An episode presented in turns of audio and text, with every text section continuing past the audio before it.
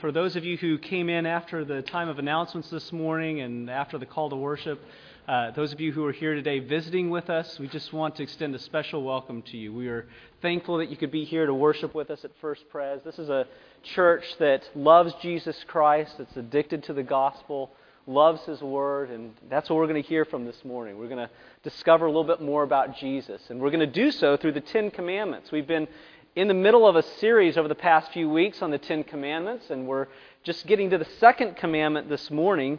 Uh, the second commandment in verses 4 through 6 of Exodus chapter 20. But before we read the second commandment, I want to first read the prologue to the Ten Commandments that we have discovered over the past few weeks because it's important to remember that the law is given to people who are already under the grace of God. We have already received the grace of God as we rest upon Jesus Christ as He's offered to us in the gospel.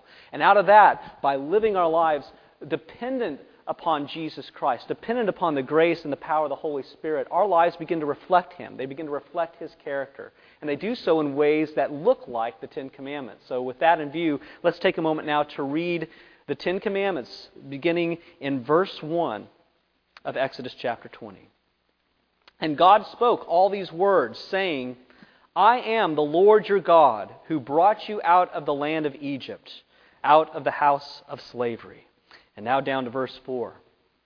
You shall not make for yourself a carved image or any likeness of anything that is in heaven above, or that is in the earth beneath, or that is in the water under the earth. You shall not bow down to them or serve them. For I, the Lord your God, am a jealous God, visiting the iniquity of the fathers on the children to the third and the fourth generation of those who hate me, but showing steadfast love to thousands of those who love me and keep my commandments. Amen. This is God's word to us this morning. You know, one of the most distressing things that I think could happen to you or to me or to anybody for that matter is for someone to misrepresent your character and then go and tell their misrepresentation of your character to a bunch of other people. It's one of the most hurtful things that can happen to you for someone to perceive something about you that is untrue and then to go and broadcast that to others. It's a hurtful thing. We've all experienced that kind of pain. But how do you feel when someone goes about perceiving something about you that is equally untrue, but it kind of works to your benefit? They exaggerate your virtues, they, they exaggerate how good you are at something. A, a, few years back, I was at a conference in San Diego, and I bumped into one of my former seminary professors, and it was he and myself and one other guy in this conversation my former professors told this other guy that I was one of the best students that he had ever had. And I can tell you for a fact that that was not true, but it was quite flattering nonetheless, but it was not true. You might find it flattering when people embellish your virtues as well, when, when they tend to exaggerate those things. But for me, at least, it, it's somewhat embarrassing to have my virtues embellished because really it sets a standard that I'm not quite able to meet or that I have not yet met before. And it builds expectations in people that are beyond the scope of my ability to actually reach. And so the reality is, is whether someone is putting you down or they're overbuilding you, most of us just want to be loved and accepted for who we actually are not for how we're perceived to be or built up to be in one way or another. We just want to be accepted for who we actually are. That's how most of us want to be. You know, there's, there's kind of a running joke about marriage that men will marry women hoping that they will never change, but they end up changing. And a man, uh, and a woman will marry a man hoping that he will change, and he never does. And all of that is kind of fueled by a fundamental misunderstanding of who the person is, a false expectation of who that person is. It's divorced from reality. We want to be loved and we want to be accepted for who we actually are rather than who someone else imagines us to be or perceives us to be. And if that's the way you and I are, my friends, why would we expect that God would be any different?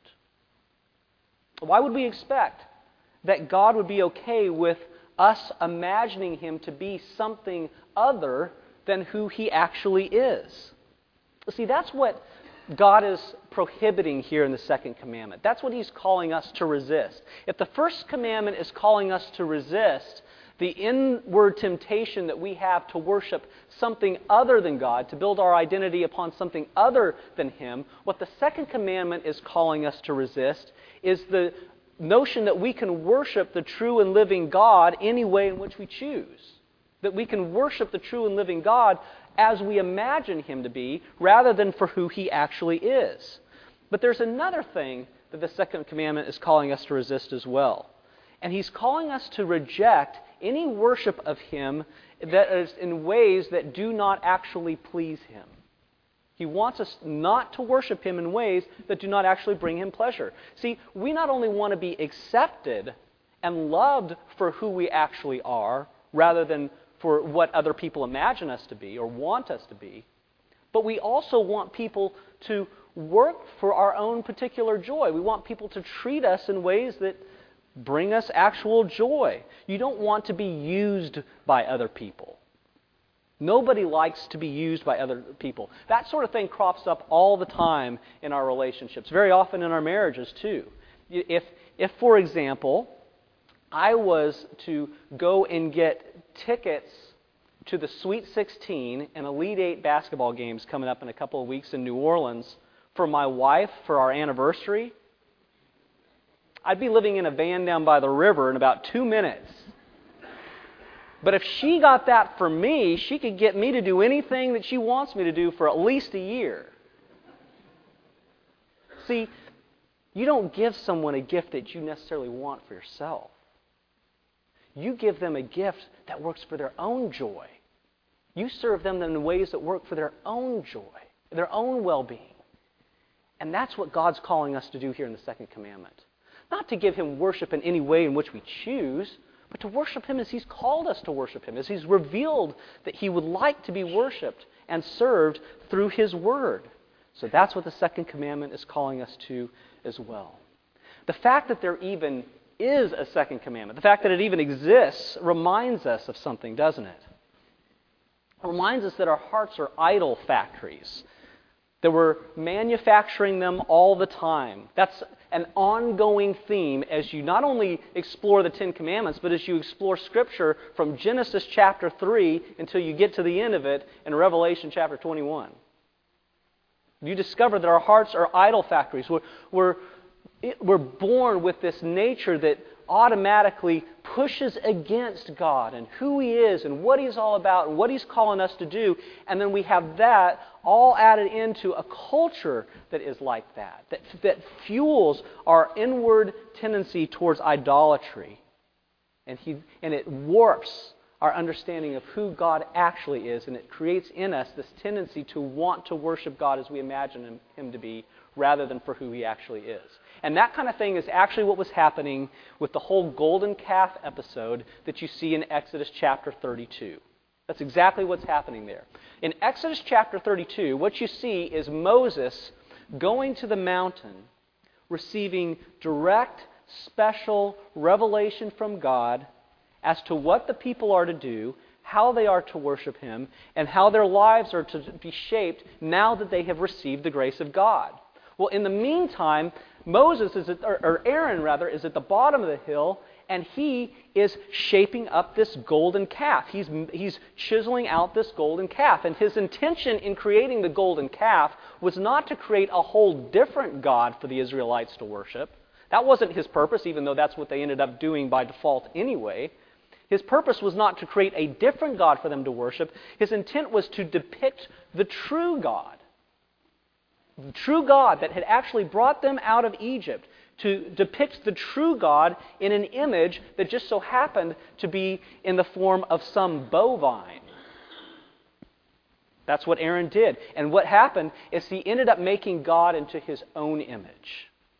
Aaron made God into his own image, as he imagined God to be, and then he goes about building this do it yourself sanctuary and altar. And then the feast day comes. And people begin to worship this self derived, self manufactured God. and they begin to engage in some sort of liturgical dance. It's the only liturgical dance that you ever see in Scripture. And they dance around the golden calf. And what happens as a result of this faulty worship? Gross immorality. The people begin to live immoral lives. They're, they're not worshiping God as He's called them to worship in the first commandment and in the second commandment. And what it's causing them to do as a result is, is to break all the rest of the commandments that have to do with the way in which we engage with our neighbor. And it just goes to show you this. This is an important thing for all of us to latch onto. There is a direct correlation between our worship and our ethics.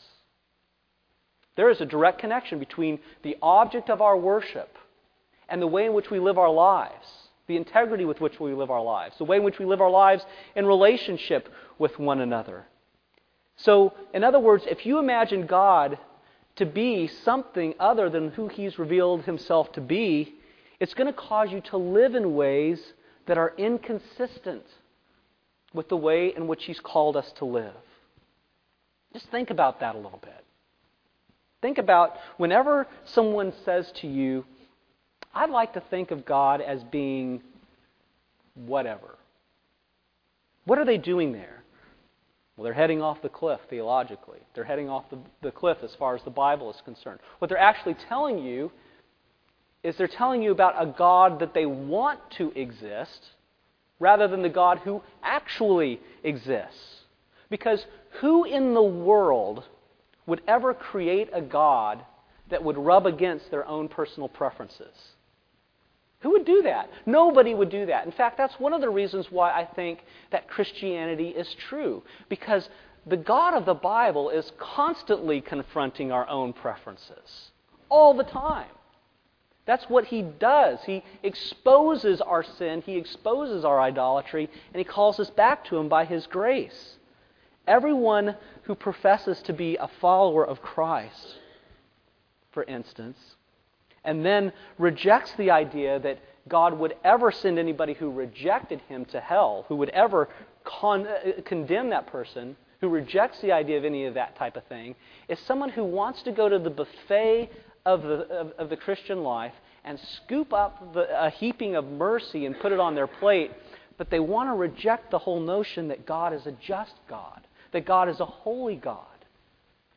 But the fact of the matter is, just as when you get the darin, you also get the stone, you also get the mercy and you also get the justice. You don't get to pick and choose the parts of God that you like that fit into your own little idea of who you want God to be. But we are so inclined towards that all the time.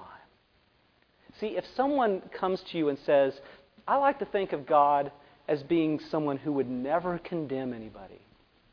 What they're doing is they're telling you a lot more about themselves than they're telling you about God. That's what's going on fundamentally at the end of the day. And when you and I forget or reject or fail to take heed of the fact that we are the ones created in the image of God, when we, when we forget about that, we end up creating a God who fits into our own image a God of our own imagination that's completely foreign to the God who's revealed to us in Scripture. And it's a God who would never contradict you. And quite frankly, what kind of God is that? It's no God at all. A God who would never challenge us, who would never, who would never expose anything in our life that is an idolatry, is no God at all. It's a God of our own imagination. So the reality is, is that when you worship the true God as you imagine him to be, rather than for who he really is, you're not only worshiping the true God falsely, but you end up worshiping a whole brand new God altogether. You're breaking the first commandment and the second commandment all in one fell swoop. And that's why it's so important to remember this very important thing about Christianity. Christianity is fundamentally a faith that is grounded in the Word rather than a faith that is grounded in images. It's a faith that is rooted and established in the revealed Word of God, the special revelation that God brings to us, rather than, a, than in a world of pictures, in a world of our own imagination of who we expect God to be. And what more relevant issue is there for us in the 21st century than that? Because we live in a world who, that has come to devalue the verbal and overvalue the visual. That's the shift, the cultural shift that's going on in the world. And it'd be hard pressed to say whether it's the church that's influenced the world more in that direction or the world that's influenced the church. Because it's alive and well in the church. And as a result, our overemphasis on the, on the visual over the verbal has made us a much, much more trivial culture as a result, and a much more trivial church. There's something about the visual, the image, that causes us to be less attentive and less reflective than we are to the verbal. In fact, one of the great things that you'll learn in Political Science 101 at any school, anytime you study political behavior, you'll be taught about the 1960 presidential debate that happened between John F. Kennedy and Richard Nixon. It was the first televised presidential debate that ever happened. John F. Kennedy, of course, at the time was the, the young, good looking senator from Massachusetts, and Richard Nixon was the sitting vice president, an older man comparatively with kind of those loose Richard Nixon cheeks. And So they have their debate, and of course, at the end of the debate, they have to ask who won the debate. The pollsters, back then just as much as now, were engaged in that. And the people who listened to the debate on the radio thought that, by and large, Richard Nixon had won that debate hands down. He won the debate. But those who watched it on television had a different view. The overwhelming majority of the people who watched it on television thought Kennedy was the clear winner. And the, the point is not to pick sides in a political battle, but the point is that there's something about the image being projected on the television screen that trumped the actual words that were being said. It trumped the content of what was going on. And yes, nonverbal communication, whatever. But the point is, is that the substance got lost in the image. Y'all, it's not that Starbucks makes the best coffee. It's that they have the best image. And Christianity tells you something about that, doesn't it? Christianity tells you that it's not an image based faith. Our faith is a word based faith. And that's why our forefathers in the Christian faith made it a point to clean out the icons and the images of the pre Reformation church because those images were not merely pointers to Christ. They actually became objects of worship. It became objects of worship that distorted who the true God really was altogether. That's why Protestant places of worship, houses of worship, are comparatively plain compared to those of other traditions because we understand that our faith is ultimately a faith that is grounded in the Word and not in images. It's why we so highly value preaching and why we so highly value Bible study. Because faith does not come primarily by seeing, it comes by what? Hearing the Word of God. Hearing the Word of God as it's preached into our lives, as it's, as it's read, and to the degree that we actually have visible signs in the church, which are baptism and the Lord's Supper, they're always accompanied by a faithful proclamation of the Word of God to us. So there you go. But there are some exceptionally practical issues that we have to face with regard to that in our own lives as well. Practical issues, in practical ways in which the second commandment is brought to bear upon our lives. And I just want to point out a few of those to you this morning. One thing that we need to consider is just the context in which this commandment was given. It was given before Jesus Christ came and took on flesh and dwelt among the people. So people would have had no ability to have any image, any idea of the form of God. But what do we do on this side of things? On this side of things, where Jesus actually did have human flesh. You could touch him and feel him, and he had uh, the shape of a human man, and, and people saw him. Thousands and thousands of people saw him at any given time. What do we do about that? What do we do about the fact that it's almost impossible to find any children's Bible without a picture of Jesus Christ in it. What do we do about our manger scenes that we put up at Christmas? People love their manger scenes. It's, it's funny to me almost, just in, by way of just something that pops into my mind, that many of the people who are so animate about having the Ten Commandments etched on the walls of the local courthouse are the same people who want to have a manger scene on the courthouse lawn, which may very well be a violation of the Second Commandment. That's another discussion for another day. But it's the reality. What do we do about images of Jesus? Well, we really don't know what Jesus looked like. When we explore Scripture, we don't know that much about what Jesus looked like. But even if we did, how accurate would your picture of Jesus hung up in a household actually be? You know, are you going to hang up the picture of Jesus in your household where he's cleaning out the money changers? Or is it going to be the picture where he's got the little kids on his lap? Is he going to have a happy, sweet face, or is he going to have an angry face? Is he going to have the face of being transfigured, or is he going to have the face where he's suffering on the cross? See, when you, when you create an image of Jesus Christ, either pictorially or even just in, in your head of how you imagine him to be all the time, you get this unbalanced view of who God actually is, of who Jesus Christ actually is. The Word of God, my friends, and not an image, is what gives us a robust view of who Jesus is, a balanced view of who Jesus is, not a picture of him. The, the manger scenes that we set up, uh, you know, at Christmas time on our, on our mantle or on the courthouse or on our front lawn are almost certainly inaccurate. And, and if you don't believe it, just give a little thought to what it would be like to give birth amongst a bunch of stinky cattle with no professional medical help and tell me if that conjures up the image of all is calm and all is bright to you. It's almost certainly untrue. And the pictures that we have in children's story Bibles, to, to the degree that they're appropriate at all, and, and I'm, I'm not so sure that they necessarily are, but to the degree that they are appropriate, they're appropriate for three year olds, and four year olds, and five year olds.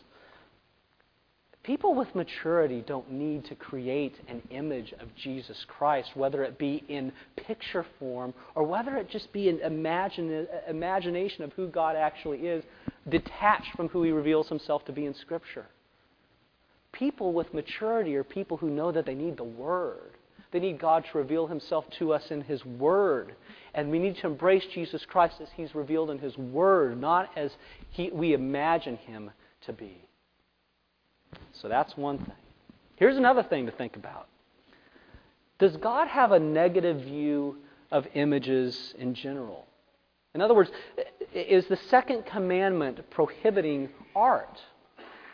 Is that what it's prohibiting? I, I think certainly not. Because when you look at Scripture, you even discover in the Old Testament, in the context with which this is given, that God actually commanded the people to create pieces of art for the tabernacle for the places of worship. They made pomegranates and all sorts of things like that. And even in our own space of worship, this is not just a box that we meet in that's just purely utilitarian. It has something aesthetic to it, something of beauty. When you look around, you can see that there was some actual thought given to the beauty of this place. And what it does is it communicates something of which we believe about God, right? It communicates a, a sense of reverence, a sense of awe, that God is beautiful that God is majestic. This is, this is not a, a place that looks like a movie theater. It's not a place that looks like a basketball arena. It's a holy other place for the worship of a holy other God. And it just tells you something. And this is important given that we live in a community that's somewhat artistic. Visual art and performing arts and television and so forth, those are great things. Those are things that we ought to give praise to God for. They give human beings the ability to express creativity and beauty in those particular realms. And they give us a fuller understanding of God's world and of the people that He's created. And they bring to us in stories, stories of redemption. We can actually watch movies, we can see pieces of art, we can see plays and so on and so forth, all of these images, and we can see how ingrained in the human soul is this longing to be redeemed. And it can draw us to an understanding, a deeper understanding of what the gospel is actually like. And so the church needs to be a place that befriends artists, that accepts creative people into our midst, that encourages and supports their work. The church ought to be a refuge for people who have that creative bent. But at the end of the day, in our own worship together, as we gather together doing what we're doing right now, it's not a place where images are to be included. Images are not to be included in the Christian worship on the Lord's Day because God has revealed himself to us. And he's revealed himself to us not in images, but in his word. That's what he's done. That's how we ought to worship him.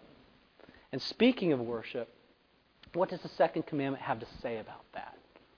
What does it say about our worship as we gather together doing what we're doing right now, and as we leave here today and we go about doing our ordinary lives throughout the course of the rest of the week? Well, let me talk about public worship first as we do this. As we gather together on the, the Lord's Day, we want our worship to be informed by Scripture. We don't want to add anything to it. We don't want to subtract anything from it. We want the Word to be what fuels our worship here. And my friends, that is liberating. It's not constricting, it's liberating. It frees us from imbibing traditionalism, from following after the doctrines and commandments of people who have a God of their own imagination rather than a God who reveals himself to us through his word. It prevents that kind of tyranny. And the word is what fuels our whole culture of worship here. It says we understand God as He's revealed to us in His Word, which is why our worship, as we gather together today, my friends, has a feeling of reverence and awe. Because our God is a consuming fire. Our God is a holy God. He's wholly other. He's infinite eternal, unchangeable in his being and wisdom and power and holiness and justice and goodness and truth. And so, because that's the case, we don't come to him in a casual, nonchalant way. We come to him with a sense of reverence and awe. But there's also another thing about God God has taken on flesh, He has dwelt among us. He has drawn near to us, Emmanuel, God with us. He calls us his friends. He calls us his beloved children. We actually can cry out to him and say, Abba, Father. There's an intimacy that's there because of that. He's pursued our joy by giving himself for us. He's called us to cast our burdens upon him because he cares for us. He's given us the joy of victory, the joy of the resurrection. So, yes, our worship ought to have a sense of reverence and awe, but it should also be a celebration. This isn't a funeral service, this isn't a dirge. When we even partake of the Lord's Supper, it's not meant to be like you're at uh, just some morbid event. It's a time of joy because you're communing with one another and you're communing with God who loved you and gave himself for you. That's the beauty of it. And that's what a, a worship that's grounded in Scripture, that's grounded in the Word, tells you. That's what it shows you about God. We want to be broken down and we want to be rebuilt every Sunday. And so we say at our church that we want to read the Bible, preach the Bible, pray the Bible, sing the Bible, and see the Bible in the sacraments. That's what we want to do. We want it to inform everything that we do together on Sundays, but we also want His Word to inform how we go about worshiping Him in all of our life.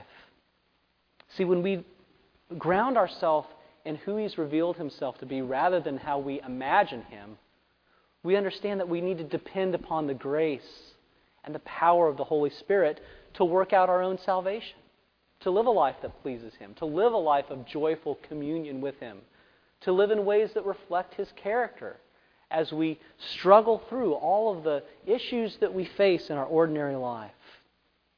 It calls us to trust in Him and His work, to will and to act, not according to our own purposes, but to His purposes as He's revealed it in His Word. Our life isn't lived on the basis of our own sensibilities, our own passions, our own imaginations of God, or what the world is doing. is to be lived in ways that reflect Him, that reflect how he has revealed himself in his word. Let me just say this last thing, and then I'll be done. You'll notice in verses 5 and 6 that this commandment comes with both a warning and a promise. And the warning is this that he will visit the iniquity of the fathers on the children to the third and fourth generation of those who hate me. And he does it because he's a jealous God. That seems rather punitive, doesn't it? That God would punish my great great grandchildren for my own idolatry. I think that just tells you how seriously God takes his worship. That this isn't some kind of peripheral thing. This is an important issue. And when we fail to worship him as he is, we end up digging our own grave. See, God has exclusive rights over us. Just as a husband has exclusive rights over his wife, and a wife has exclusive rights over her husband. And when one party commits adultery, of course it's going to arouse jealousy. Reminds me of this show, The Sister Wives. Have you ever seen that one? They say that the biggest issue they have in their marriage, it's this man who's married to four wives. It's on TV, it's a whole reality show. He's got four wives. And the, and the wives say the biggest thing they struggle with is, you guessed it, jealousy. I wonder why. There's massive adultery taking place there. And that's going to happen when someone commits adultery against you. And it happens with God as we commit adultery against Him. And that idolatry, that idolatry, that worship of God as we imagine Him to be, creates a culture in our own families that encourages children and grandchildren and great grandchildren to be idolaters themselves, to turn away from the worship of the true and living God. Parents, you need to remember this. Don't think for a second that how you understand God and how you worship God does not have a profound effect on your children. It absolutely does. You are the model of godliness or ungodliness to your children. And you're the ones that are going to show them whether Jesus Christ is to be valued above everything else valued in the world or if you're just paying lip service to Him. So that's a challenge for you and your families. Is, is your household a place where there's a culture of worship of the true God as He reveals Himself to be? Is it a place where Christ flavors your life as you engage with your children and engage with your spouse? Or is Jesus just peripheral to it all? That's the challenge. That's the warning here. But there's also a promise in this passage. And the promise is this that God will show steadfast love to thousands of those who love him and keep his commands. There's a parallel to this in Deuteronomy 7, where the thousands is talking about thousands of generations. And the point is this that God's mercy is broader than his wrath. God's mercy is broader than his wrath. Where sin abounds, grace abounds all the more. Yes, there are going to be godly children who come from the most ungodly households imaginable. And there are going to be ungodly children coming from parents who worship Christ more than they worship anything else in this world. But the point is this the ordinary way in which the next generation comes to worship and treasure Jesus Christ is when parents, and especially the fathers, truly love Jesus Christ more than they love anything or anybody else. Parents who love Jesus teach their kids about Jesus. They talk about Jesus in their household. They bring their kids up to worship Jesus. They seek to raise their kids in the nurture and instruction of the Lord. And they're instilling in their kids a true and faithful biblical understanding of who God is and what He's all about. And they're resisting their native inclination to worship God as they imagine Him to be. Repentant parents are going to be people who look to Jesus Christ as their law keeper as the one who accomplishes their righteousness. They'll see this law, they'll see these commandments, and see themselves as failures, but they'll look to Jesus as the one who kept it for them. In Jesus' refusal to commit idolatry and to worship the Father as he truly is, he gains our acceptance before God. Friends, the image that you are called to worship is Jesus Christ, who Paul says is the image of the invisible God, the firstborn of all creation. Jesus is our hope and peace. And let's give thought to that now as we come to him in prayer.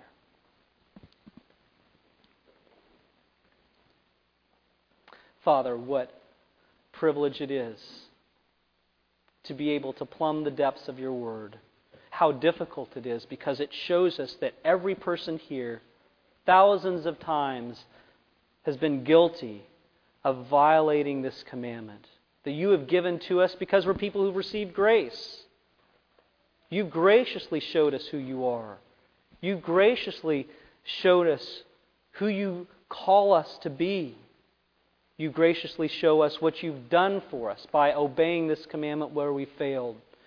And we pray that that grace that you have given to us, that steadfast love that endures forever, would fuel our lives and cause us to worship you, follow you, love you, and treasure you as you truly are, and not as we invent in our own neighborhood of make believe. Do this in our lives for your sake, for your glory, and for, for our joy. We pray it in Jesus' name. Amen.